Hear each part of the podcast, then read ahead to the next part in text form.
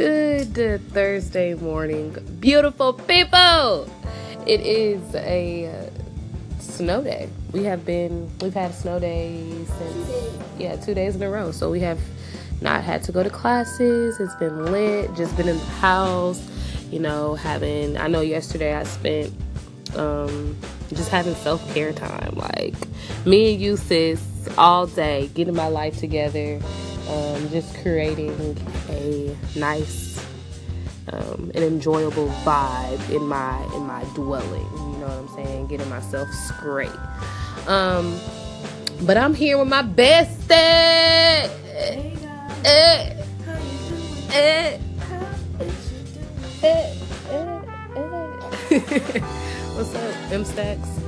I'm good, y'all. Like it's just so good. It's a sunny, cold day here in Tuskegee, and we out here, you know, balling and parlaying and doing our thing, trying to maintain and stay above. Yes. So today we wanted to talk about mental health. Mental health specifically in women in 2018. What we want from all, and what we need to strive for as a population. you know, moving forward, gone through struggles, and they're basically problems that we bring on ourselves. Uh, as women and i think where we're starting is social media i feel like there are women who are blasting their insecurities on social media to try and compensate for their lack of self-confidence and self-esteem by blasting themselves in a way. It's like you don't really have self confidence, but you're still putting yourself, your body on display as if that's the.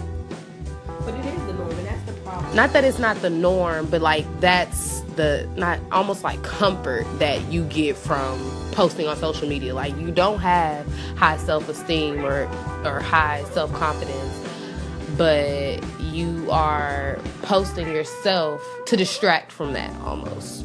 But it's like you're still posting yourself to distract from your insecurities. But Um, so I'm taking away from it today. Basically, what happened was we were on Insta and we saw um, a young lady who we know, and just various young ladies that we know who basically get on socials, right?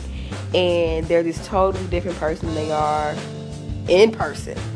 And I feel like we as women, we have gotten so consumed in trying to please society, like in the way that we look and who likes our pictures and who retweets our tweets. Like, we just want to be the baddie, savage girls, when that's really not how we feel.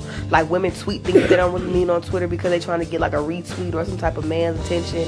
And I feel like it's dealing with our mental health because we have, we're such in a state where we can't find comfort within ourselves and being who we actually are that we feel like we have to mold ourselves into what we think people want us to be. And that's not okay.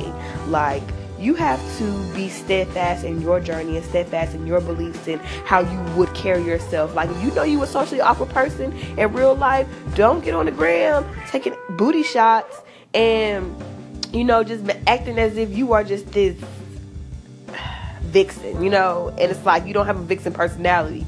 You're shy, you're a sweet, down to earth person. It's like just be comfortable with you. And I feel like that deals with mental health because we are caught up in what everybody else wants. And that's our problem. and it's also not spending time with ourselves, not being content, not being content with who we are. Like I was telling y'all, at first I was having like problems being by myself. Like Michaela can attest to that. Well, not. I'm not saying that I was like running trying to find company, but it was just like I really don't want to be by myself. But sometimes you have to, so you can just hear your thoughts and and and spend time with yourself because figure you out for yourself instead of going to social media and expecting other people or just trying to portray an image that you think other people will like, baby.